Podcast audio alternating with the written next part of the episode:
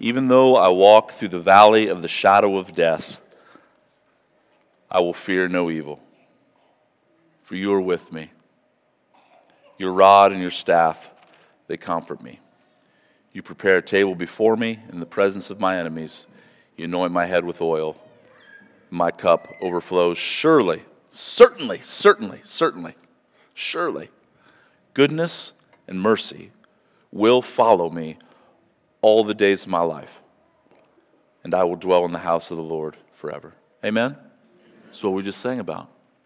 You might be walking through the valley of the shadow of death this morning. It might feel like. I want to tell you something. He is with you. He's with you.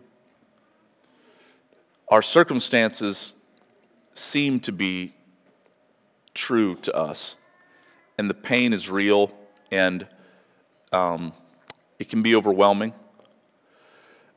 But, brothers and sisters, God's word is even more true than our circumstances. There might be nothing outwardly that makes you feel like God is with you. That does not mean that He isn't.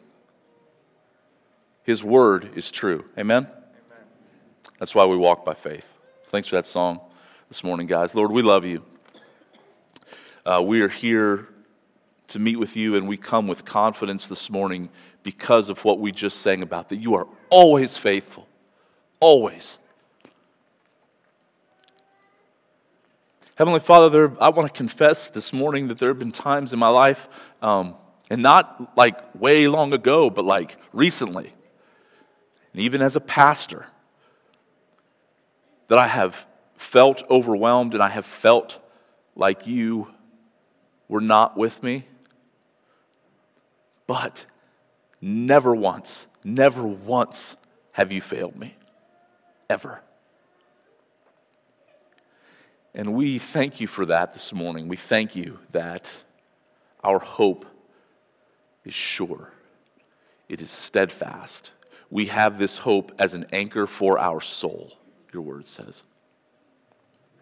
So thank you for all these promises and so many more, Lord. You are so good. We love you. It's in Christ's name that we pray. Amen. You can have a seat. If you have your Bibles, please grab them and go to 2 Samuel chapter 12. 2 Samuel chapter 12. Uh, most of you know, some of you might not, though, that uh, myself and my oldest son Ephraim and Matt Beachy and Taylor Eaton, two of the interns, were down in uh, Colombia or Colombia. They, get, they don't like when you say Colombia. You got to say Colombia. Um, Colombia, uh, South America. Uh, this last week we got back Wednesday evening, um, and so we're taking a break from Judges this morning. Uh, although we all are going to be in 2 Samuel chapter 12, I want to share briefly just a little bit about the trip, uh, and then I want to get into uh, this word in 2 Samuel, which is something that I've just been coming back to over and over and over again over the last uh, couple months. Uh, it, was, it was a great trip. Um, Medellin, uh, Colombia, is a beautiful city. Um, I I don't know. We had a great time down there this, this past week. I did not know till we got down there that the city is, uh, Q said they call it the city of eternal spring. Uh, we walked into our Airbnb and the windows were open and it's just like 65 to 75 all year round, no humidity. There were no air conditioners anywhere. I didn't see any heaters anywhere. And get this, there are no bugs. I mean, there, were, there were a few. Like you go, because the, the windows were open, and one of the first things Taylor and Matt had, they're like, what about the bugs? Should we? And he goes, ah, there are no bugs here.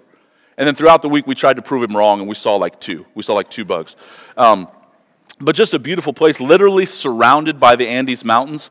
Um, it is a very compact city. If you picture, for those of you that are familiar with the city of Columbus, if you picture 270, which is the outer belt that runs around Columbus, uh, take that size of the outer belt, cut it in half, and then put 4.7 million people in it.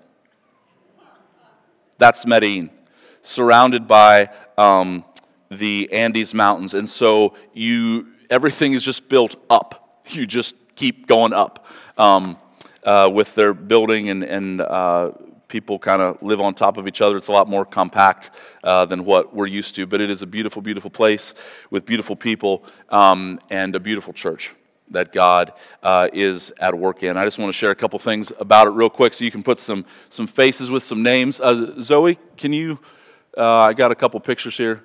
Uh, this one, we, uh, this, was, this was on a wall uh, near a mall somewhere. We, we, they put those pictures there on the wall so that you can take silly pictures like this, and we wanted to embrace international relations and do our best to pave that. And so, uh, anyway, you can, I'm just you can go on to the next one.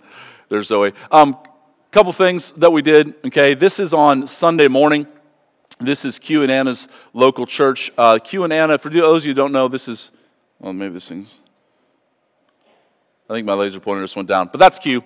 Um, he is, his parents are from Korea, and they were, he grew up as a missionary kid. They were sent out from the Korean church to Peru. Uh, so Q is very well fitted for a Hispanic culture. He, he speaks Spanish very fluently. This was the church where we uh, were at on Sunday morning. Uh, you can go to the next picture. Zoe. Um, in the middle here, my laser pointer is given out there, so you're just going to see flashes. That is Pastor uh, Jonathan. He is the pastor at the local church there uh, in Medellin. Uh, this is his wife, uh, Jeanette. This is uh, two of their daughters. And then this is Anna, uh, Q's wife. And then this is their two daughters. Lucia and, and Noelia. Um, but we had a, a, great time there on Sunday morning. Um, had an opportunity to preach the word. I, th- I appreciate you guys praying for me with the translation. I was able to talk in much shorter, not run on sentences like I usually do. Uh, and so it worked out pretty well, but mainly because Q is a really, really good uh, translator uh, and he's very fluent in both languages. Um, you can go back there. There you, there you go. This was so we got there Wednesday. On Thursday, we spent about five hours with a group of um, pastoral uh, interns uh, there's a network of churches in Colombia that, and you'll see this guy later. This is just the back of his head right here. His name is Pastor Diego. He's been planting churches in Medellin and in the surrounding area for the last 35 years or so. A wonderful man of God. Real pleasure to get to know him. Um, and these are uh, with through with the churches that he's planted over the years. Uh, there's now several different churches, and these are some interns. Um, from the churches. And so we spent about five hours with them on Thursday, uh, mainly talking about discipleship. Um, we learned a lot from them. Uh, one of the reasons Q had come, uh, had asked us to come down and talk about these things was he wanted us just to talk about uh, the discipleship pathway that we have here at the church, and also the E2 course which we have, and kind of how we've implemented some of those things, because that kind of conversation is much of what uh, they're working through in their network right now. Um, here's some more pictures with that same group. Um, on Thursday. Uh, it was just a great, great time of fellowship. Again, I would say some of them, um, they, they speak English a lot better than we speak Spanish. So we were able to communicate a little bit, but again, Q was there the whole time and was helping us work through it. This is a picture with a group of all the lead teaching pastors of uh, not all the churches in the network, but several of the churches. Um, within the network down in Medellin. We spent five hours with them on Friday morning uh, and then, and then had, had lunch together. Uh, again, just talking about discipleship and church planting uh, and small groups. One of the things that is really, um, it's not a new concept, but it's new for them in terms of applying it within the church network down there, uh, is really doing functional small groups well. So, if you guys know the history of Colombia, not just Colombia, but especially Medellin, Medellin was kind of, it was the headquarters of uh, kind of the famous drug lord Pablo Escobar, who wreaked a ton of havoc uh, back in the 80s and especially the 90s. Um, Medellin, back in the 90s, was rated several years in a row the most dangerous city in the world. Uh, this last year, it was a city in Mexico that was rated the most dangerous city in the world. And the way that they rate that is they rate it by deaths or murders per 100,000 people. And I think this past year, uh, it was a city in, in Mexico, and it was 100 and some deaths per 100,000 people. So just to give you some sort of a, um, uh, a scale, I guess, is back in the 90s, Medellin was the most dangerous city in the world, and its death rate was 374, I think deaths per 100,000. So it was like two to three times more dangerous than the most dangerous city in the world uh, back then. Um, but, they, but they have come a very long way. Um, this is a group of, again, several of them there, uh, and we got to talk with them uh, about discipleship and, again, specifically small church um, and small groups. And where I was going with that was that the reason small groups are a big deal is because, because of the, the history of violence that's been in much of their past uh, several decades ago is nobody trusts anyone So back in that day, you would never just have somebody else just that you didn't know that well, just invite them over to your house because you didn't know kind of which crew they were rolling with, um, and there was just just violence uh, pretty much all the time. It became almost a daily occurrence, and so um, trust, relational trust, and really doing small groups well is a lot of what we talked about. Here's Pastor Diego, who I pointed out the back of his head earlier. Um, just a wonderful, godly man. Look forward to continuing a relationship with him. Uh, he's just been faithfully laboring away in the city for the past 35 years or so. This is actually his church um, uh, in Medellin. It's, it's just in like rows of buildings and they've kind of carved out some space there's you can't see the rest of the sanctuary but that's the sanctuary low ceilings and it's kind of some a lot of poles and stuff holding everything up because again every building there you just kind of build upwards. But it was just a wonderful, wonderful, wonderful time together. Um, uh, I want to thank Ephraim for going along. He did a good job of just sitting there and listening to all of us talk about, about church stuff uh, for a long time. And I want to thank Taylor and Matt as well too. They really added to the conversation, and um, it was just awesome to have them along. And uh, we all learned a lot from each other. So it was a really good, it was a really good time. And I thank you guys uh, for praying for us as we went and to continue to pray for Q and Anna and for some of those faces that you saw, especially Pastor Diego as he helps lead uh, that church network down there. Just a few takeaways from the trip, if I can, real quickly. Number one, Christ's bride is really big and really beautiful. Christ's bride is really big and really beautiful. And the body of Christ, the thing that um, is good about getting out and why. Uh, again, it's, it's not for everybody. It's not that everybody has to, but one of the things we're passionate about here at Mercy Hill is being able to send people on short term trips. We think it's a great um, part of the discipleship process. I think we've got like 20 some people uh, plan on going to Guatemala. Um, and uh, first part of the year, end of January, beginning of February. But when you get out and you see the Church of Jesus Christ in other countries, you become overwhelmed by the diversity uh, and just how, how big and beautiful the body of Christ is. And yet, uh, as you see God's people, you understand that um, our God, our Savior, is even bigger.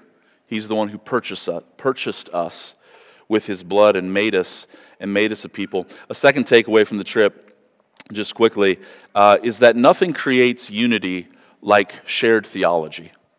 Um, these brothers, it was very, very interesting. Uh, we didn't fully know this till we got down there, but uh, I, I would say that we align with them both theologically, uh, what we believe about what the scripture teaches, but also philosophically. In other words, how, how to do discipleship, how to do church. We probably align with them more than anybody else that I know of.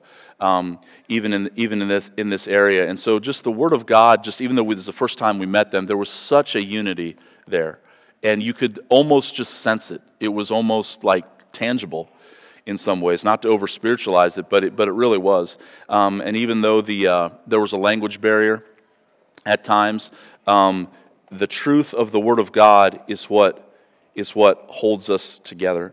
Uh, and then the last thing was just that on Sunday morning, um, I was just reminded a little bit of what heaven's going to be like. How many of you have ever been on a missions trip and you've sang with another group of people in another language? Anybody? And man, even though you don't know the words, exactly what they're saying, you're worshiping, are you not? And it's a beautiful thing to hear God's people sing and to think that someday there's going to be a massive throng of us around his throne from every tribe, tongue, language, and nation singing together the praises of God. And that's, and that's what we were made to do.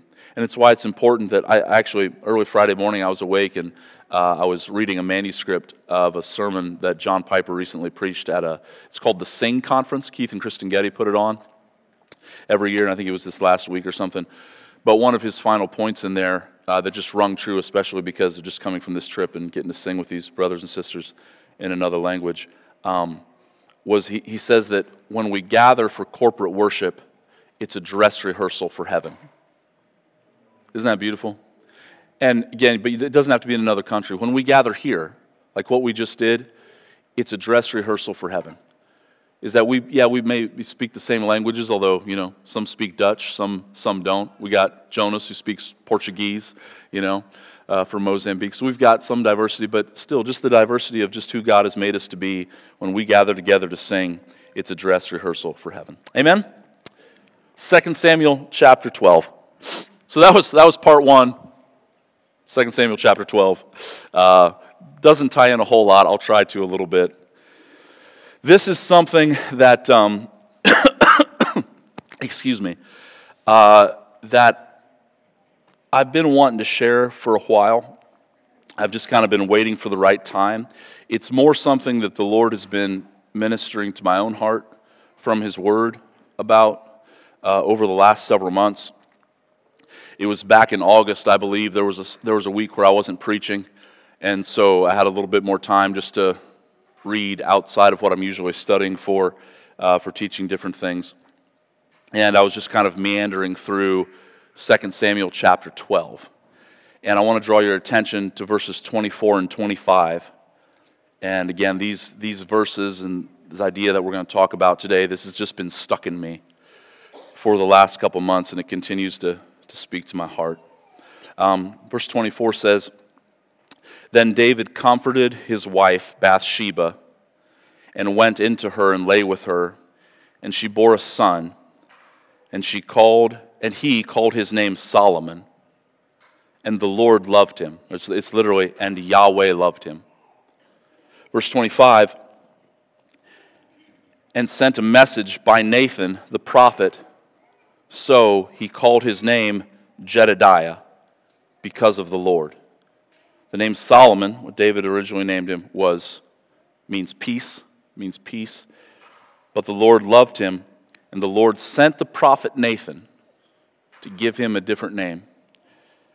Jedidiah, which literally just means loved by Yahweh. Loved by Yahweh.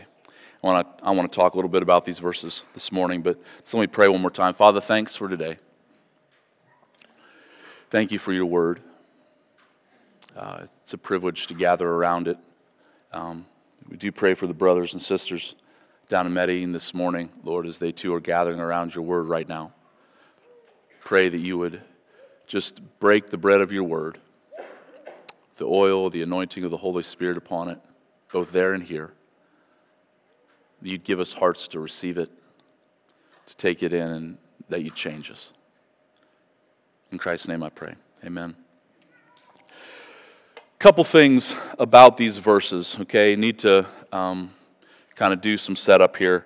Uh, I want to talk a little bit about the context. I want to talk about the scope of Solomon's life. Um, and then I want to talk about an anomaly within these two verses that, if we're familiar with the rest of Scripture, should kind of jump off the page at us. First of all, just the historical context. For those of you that call Mercy Hill home, we've been reading through the book of Judges. The book of Judges takes place uh, in a 300 year period, right kind of before this period. So um, we've been in the first couple chapters of the book of Judges so far and it's the book of judges is going to span about this 300 year period and one of the things that we've touched on a couple times in the first couple chapters is actually a verse from the very that, that's the very last verse in the book of judges that sums up the whole book that says in that time there was no king in israel and every man did what was fit in his own eyes. And there was no king in israel and every man did what was fit in his own eyes. But then, right after that period of the judges, you now have this period of the kings. So there was no king in Israel. Now here come the kings. The first one was Saul.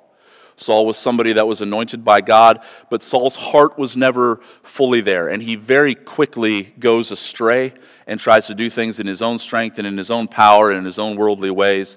And so God removes the kingdom from him. And then God raises up David. David, a man after God's own heart. He's, and you guys know the story. David comes on the scene, uh, you know, becomes very popular by killing Goliath when everybody else was afraid. Um, him and Saul are kind of at odds then for a while. Uh, David isn't trying to usurp the throne, and yet God has called him to lead. He's anointed him as king, even as a young man. And so Saul becomes jealous of this, literally throws a spear at him several times, tries to take him out. Eventually, um, God puts Saul aside, David does actually take the throne. Uh, David is a man of, of war. He has a lot of blood on his hands. He has this great desire in his heart to build this temple to God where God's presence could dwell, but God specifically tells him that he can't do it because he has too much blood on, on his hands. And then, of course, you know the, the story of, of David and Bathsheba, that even though David was a man after God's own heart, he committed grave, grave, grave, grave, grave sin and he took a woman that was someone else's wife and, uh, and he, he slept with her um, and then he had her husband killed uriah. He kind of like put a hit out on him basically.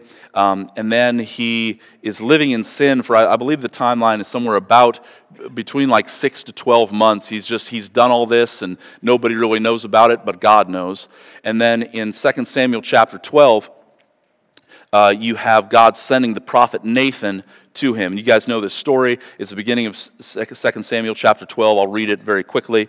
The Lord sent Nathan to David. He came to him and said, There were two men in a certain city, one rich and the other poor. The rich man had very many flocks and herds, but the poor man had nothing but one little ewe lamb of which he bought. And he brought it and he grew it up, and it grew up with him and with his children. It used to eat of his morsel and drink of his cup and lie in his arms, and it was like a daughter to him. Now there was a traveler to the rich man, and he was unwilling to take one of his two, uh, one of his own flock or to prepare for the guest who had come to him. But he took the poor man's lamb and prepared it for the man who had come to him. Then David's anger was greatly kindled against the man.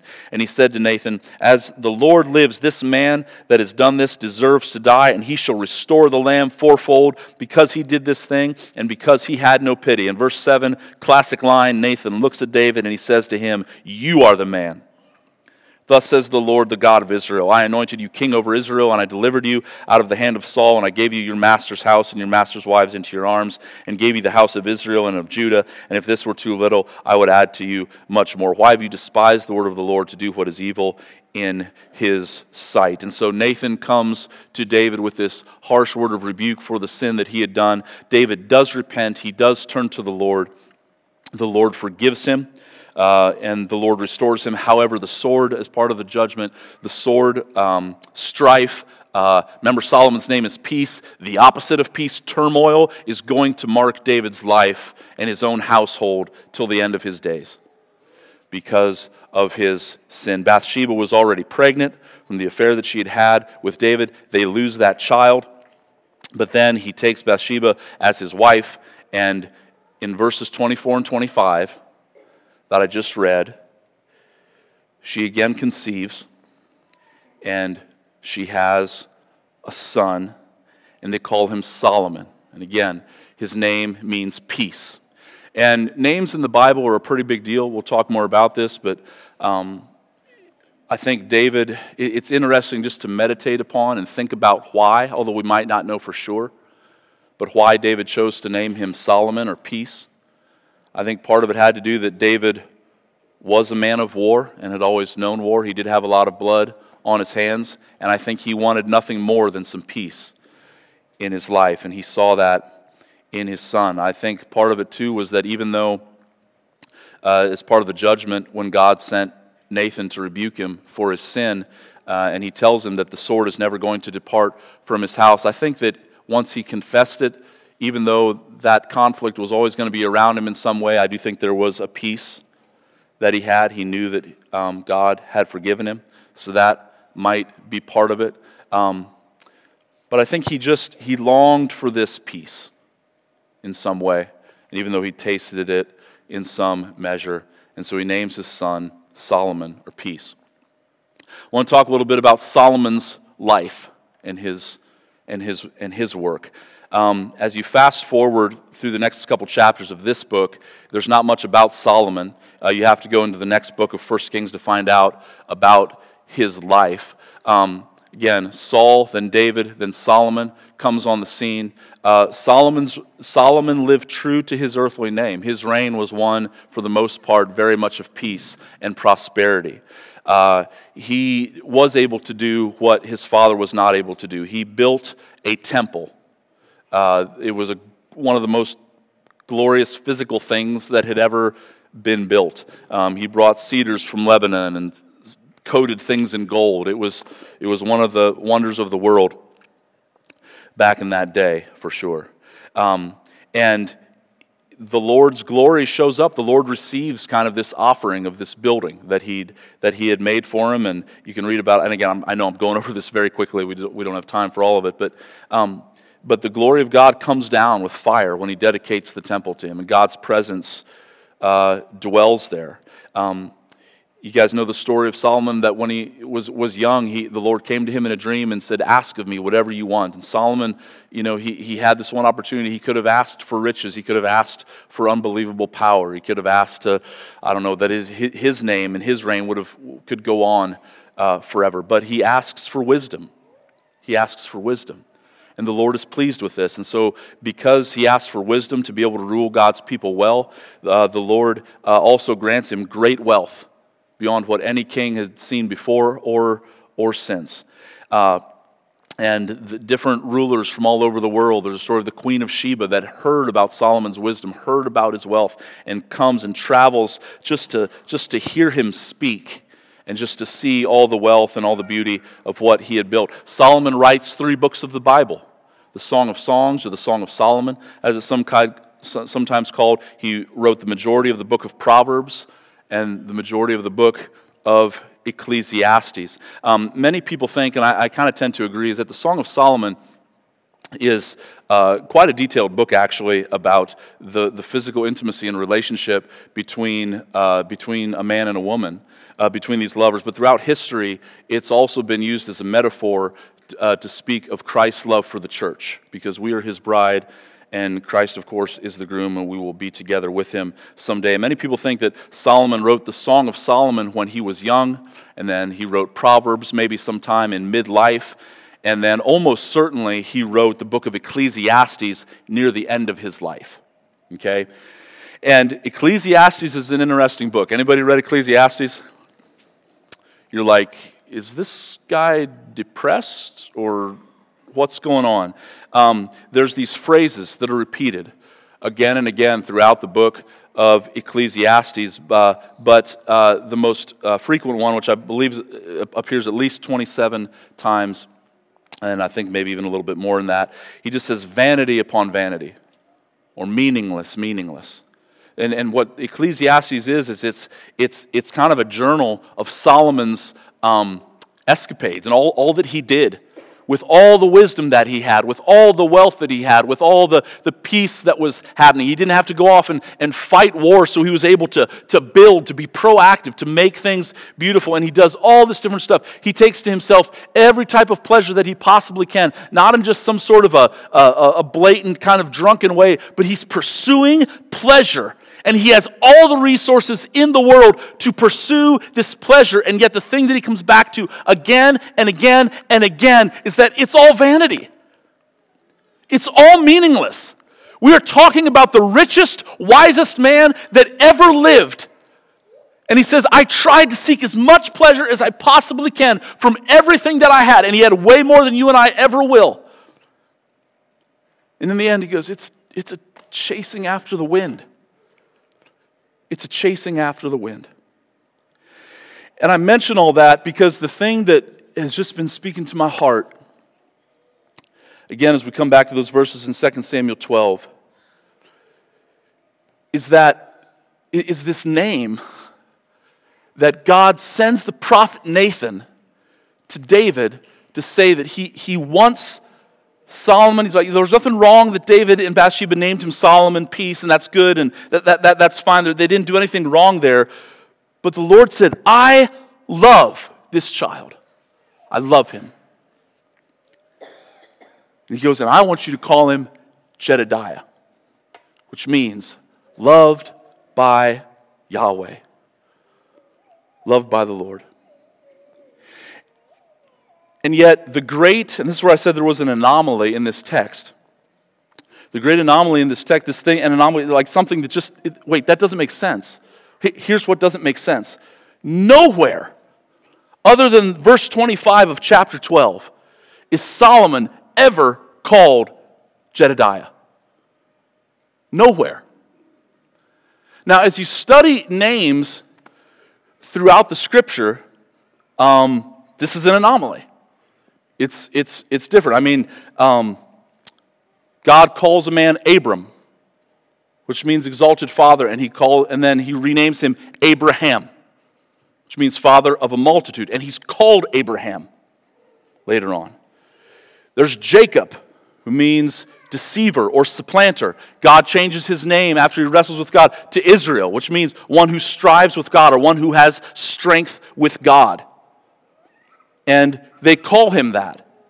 Um, he doesn't receive another name, but when John the Baptist comes on the scene, you remember God shows up uh, to, his, to his father and tells him that he wants him to be named John. The name John means uh, Yahweh or God has graced. And John's assignment was to proclaim that this grace was coming. Even the name Jesus, when the angel shows up to Mary, she says, you, you, you shall, the, the Holy Spirit will overshadow you. You will conceive and have a child, and you will call his name Jesus. And the name Jesus means Yahweh is salvation. Why? Because that name, again, the point here is that names point to kind of the nature of the assignment that God has for us. And they're usually called that. And my point is simply this if you're still with me. the thing that's just been, I've just been meditating upon just my own life over the last couple months is that I wonder, I wonder that even though Solomon, with all that he had, all the wisdom, all the wealth, all the women, I mean, he, 700 wives, 300 concubines, I mean, just everything that he had. Um, his heart was still not satisfied. And I think it wasn't satisfied because the only thing that will satisfy the human heart is the love of God. It's the love of God. That's what Jedidiah means. It means Yahweh loves you. And again, don't, don't miss it. God sent the prophet Nathan to David to rebuke him. He says, You are the man.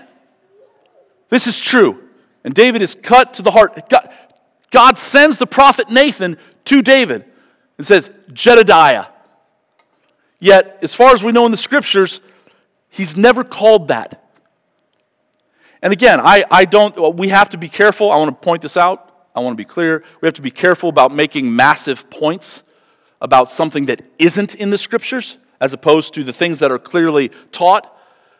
But again, this is just more of a devotional thought, and it's been something that's just that I keep coming back to again and again in my own life. Um, is because I, even though Solomon, his name meant peace, and he ruled in peace, and he brought peace about, yet still his heart wandered, and his heart clearly was not satisfied.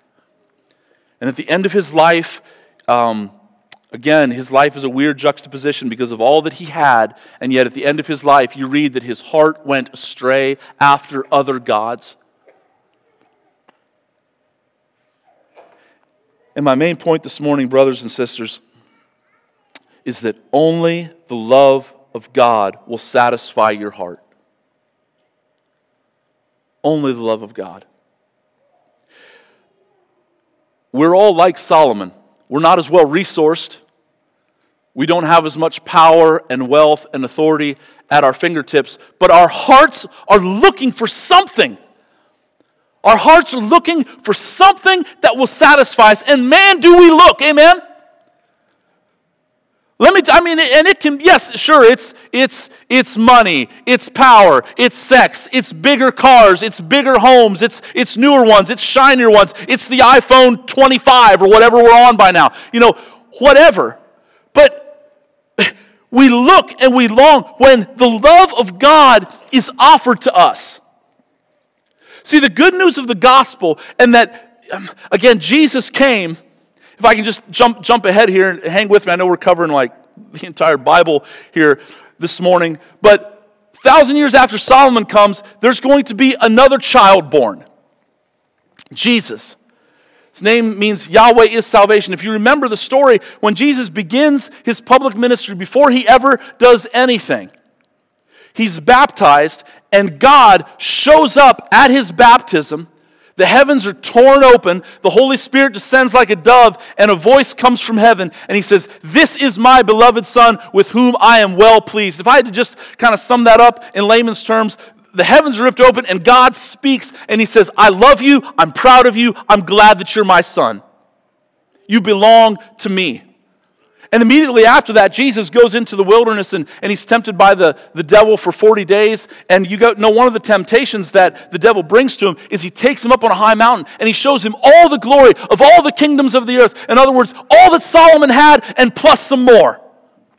And he goes, This I will give to you. It can all be yours. But this king knew that the only thing that would satisfy him is the love of God, and he didn't have to work for it, he didn't have to earn it. I mean, again, I know the Trinity thing is going on here, and that's, you know, He is God. He is God. Yet the Father said to him, I loved you. And he allowed that to satisfy his heart. And he lived his entire life abiding in the love of the Father. As fully God and yet also fully man. The Bible says, tempted in every way, just as we are, yet without sin. Why? Because he abided in the Father's love. He knew that he was loved by God. And at the end of his life, one of the last things that Jesus says, and again, for, for those of you that call Mercy Hill home, this will be a review from this past spring in the upper room discourse, but especially John chapter 15, where he's talking about the vine and the branches and abiding in him. Just listen to this one verse. Just this one verse should blow our minds, and it should be enough to satisfy our souls forever. John 15, 9. Jesus says to his disciples, Listen, as the Father has loved me. How did the Father love Jesus? Perfectly. Jesus was sinless and I, he, he was God. He's, again, the Trinity thing is going on. He's perfectly one with God, and yet they're separate. Before Jesus does any miracles, before he does any teaching, any public ministry, he just, the Father says, I love you, I'm proud of you, I'm glad that you're my son. And Jesus says, As the Father has loved me, so I have loved you. Abide in my love. Is that not amazing? Is that not amazing? My point being, if you'll let me just use this imagery, brothers and sisters, we are all in Christ. We are all named Jedidiah. We are all beloved by Yahweh. And yet, just like Solomon, we live, it seems, according to a different name. We live according to the name maybe of our earthly father, even something that might be good, like peace. But it is not enough to satisfy our hearts. And again, I know this is really, really simple this morning, but um, in all of our theological musings and big theological words that are important and we need to know them and they help us understand who God is and who we are and they help us how to live and words like omnipotent omnipotence and omnipresence and omniscience and the hypostatic union and the trinity and you know the three in one and all these different things. Do not miss that there is a heavenly father who loves you he loves you. He loves you. And he didn't just send a prophet Nathan to tell you this, he sent his only son. And Jesus says, No greater love has any man than this, than he lays down his life for his friends. And that's exactly what he did for us. Not only in John 15, but listen to John 17, verses 22 and 23. Jesus is praying now, right before he's going to be arrested. And near the end of his prayer, in the hearing of his disciples, he says, The glory that you have given me, I have given to them, that they may be one, even as we are one. I and them, and you and me, that they may become perfectly one, so that, so that the world may know, listen, that you sent me and loved them even as you loved me. Our Heavenly Father loves us just like He loved Jesus. The love of God, I'm afraid and I, and I pray that the love of God for many, many, many people, it's just a word. Again, I, I've talked about this a ton. It's hard not to because love is all over the Bible. And it's hard to talk about love without running to our context and the way that we misuse it because we love that pizza and we love our wife and we love that sports team and we love our kids. But to have the Father say that He loves us in this way should absolutely change our life. And, and it's something that He wants to make a reality in our lives by His very presence. In Romans chapter 5, Paul says, We rejoice in our sufferings, knowing that suffering produces endurance, and endurance produces character, and character produces hope. And hope does not put us to shame because God's love has been, listen, God's love has been poured into our hearts through the Holy Spirit who He has given to us. For, while we were still weak, at just the right time, Christ died for the ungodly. For one will scarcely die for a righteous person, though perhaps for a good person one would dare to die. But God shows His love for us in that while we were still sinners, Christ died for us. Brothers and sisters, I, I don't know what you brought in here this morning um, in terms of sin. But another thing, and again, I'm just kind of sharing what the Lord's been doing in my life over the last couple months. Another theme along with this uh, idea of God's love for us and, and how it's important that we understand that it's part of our identity, um, or how His love should, should shape our identity, I guess I should say, is, is this idea of shame. Is another thing that I've just been learning a lot about recently. And this idea of shame, it, guilt, guilt is the idea that we have done something wrong. But shame runs even deeper. Guilt says we've done something wrong, but shame says there's something wrong with us. And on one level, that's true because we are sinners. That's what's wrong with us. But Christ's love came to take away this shame. I, if I can just shoot really straight with you this morning, and again, I know we don't all know all of each other's stories and what's going on in each other's lives, but I almost guarantee you. In fact, I, I will say I I will guarantee you, I'll arm wrestle you on this one. Is that there are areas in each and every single one of our lives here this morning where we are hiding. Hiding. There are things that you and I are ashamed of. We're afraid that if anyone sees, they will reject us, they will turn us away. Because if they only knew how bad I really was, not just what I did that was bad, but how bad I really, I really am. And brothers and sisters, I want to tell you that the love of Christ is greater than your shame. The love of Christ is greater than whatever you've done. The love of Christ is more powerful than the sin that lives within you. The blood of Christ is the payment that paid for it all. And if we could just comprehend the love of Christ, our lives, our lives would be changed. The love of Christ needs to become a part of our identity. This is why Paul prays. Again, you guys have heard these verses before. In Ephesians chapter 3, Paul was praying this for Christians.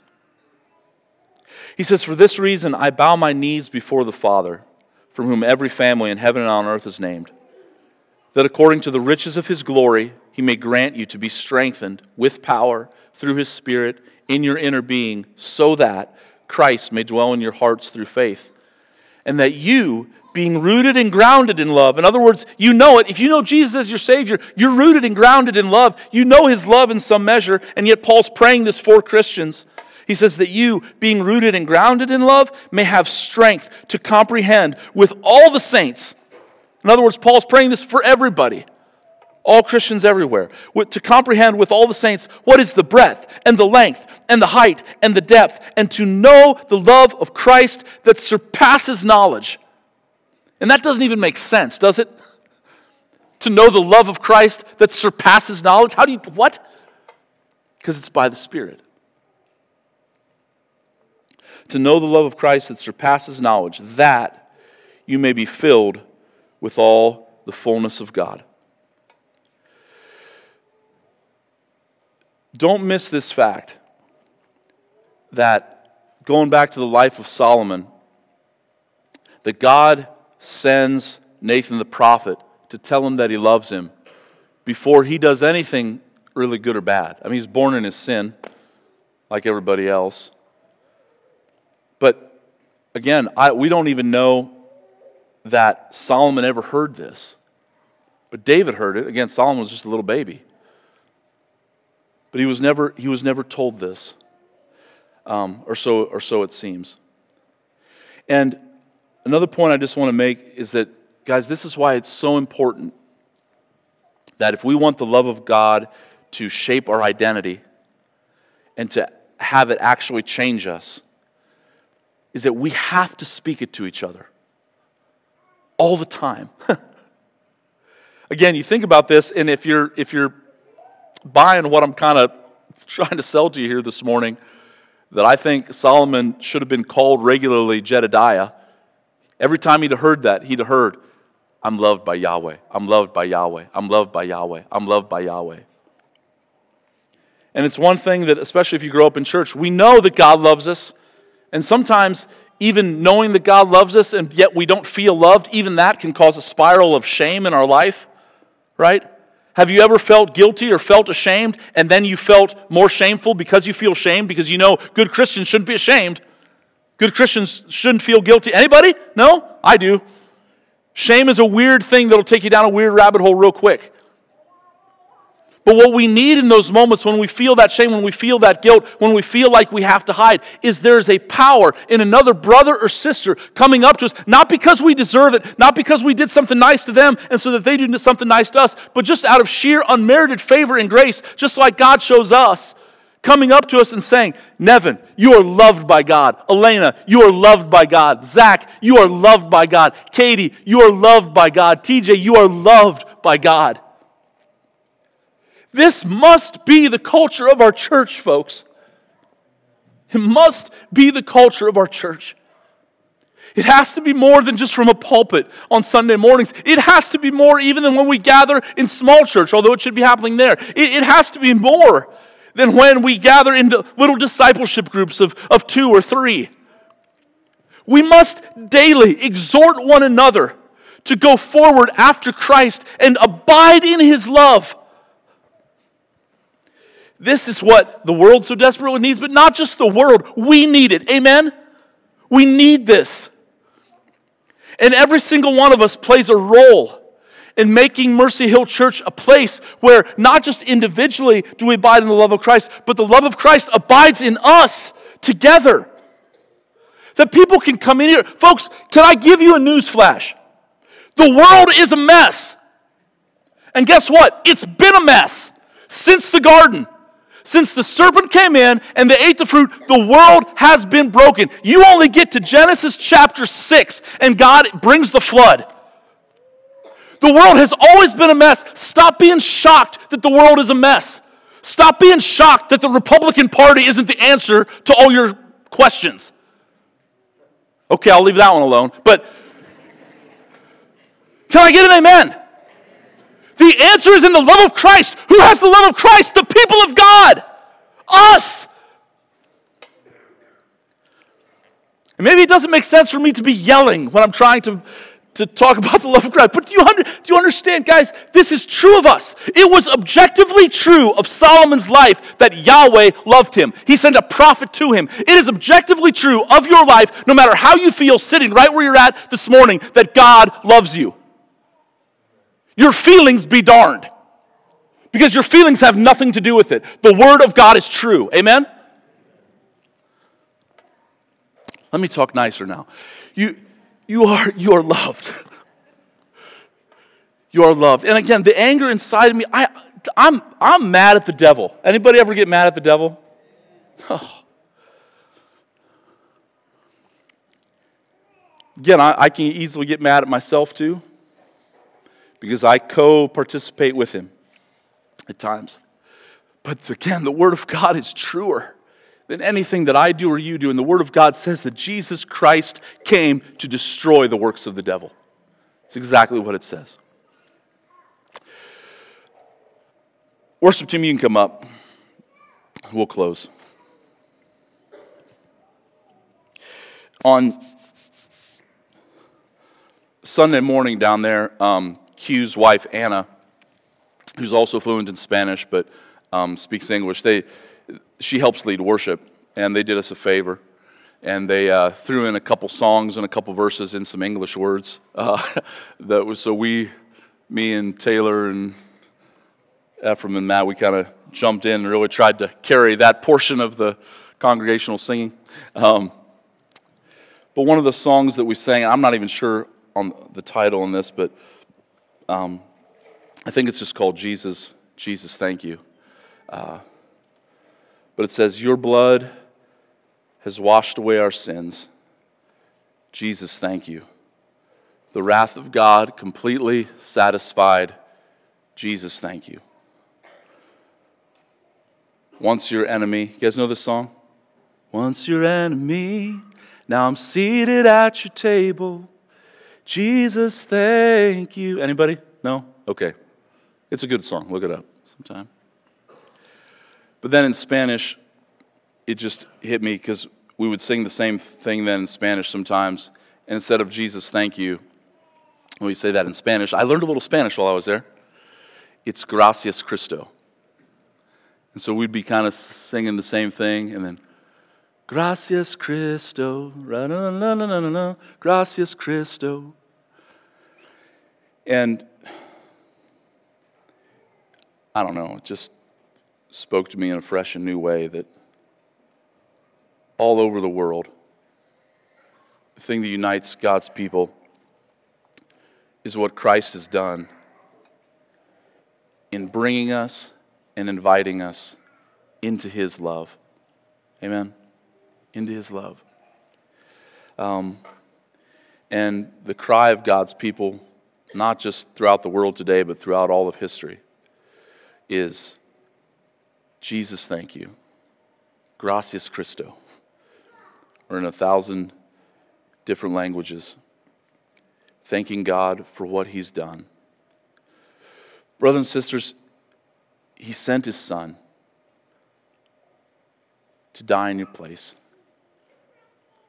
because He loved you. God so loved the world that He sent His Son. What else do you want Him to do? even if he never did anything else for us, but he, he will. I mean, he will. he will see us the whole way through. He will see us through to the end. He will provide for us all that is needed. He will help us to endure. He will help us persevere. He wants to bring healing to our broken hearts. But even if he never did anything else, greater love has no man than this, and that he lays down his life for his friends. He's already done enough for us to thank him for eternity. Let's abide in that love. And I pray that it would shape our identities, both individually and corporately, and that we would remind each other of it every day. Father, thanks for today. Thank you for your word. Um, Lord, I pray for any hearts that are here this morning that are wandering. And it might be all of our hearts in some measure.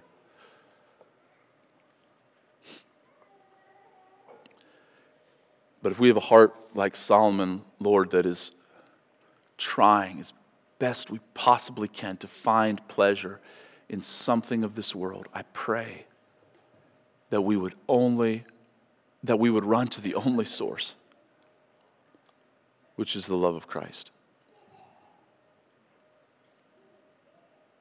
We thank you for making us your bride, your body, your family. We thank you for calling us to not just be a part of this local church in this locality, um, in this time in history, but we thank you for uniting us with good brothers and sisters down in Medellin, Colombia as well, and in all other parts of the world in Guatemala, Northern Africa, India, um, Kenya.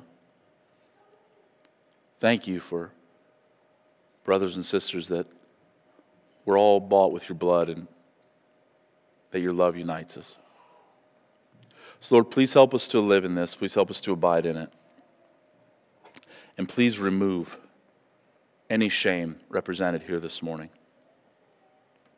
Because this is what you came to do. In Christ's name I pray. Amen.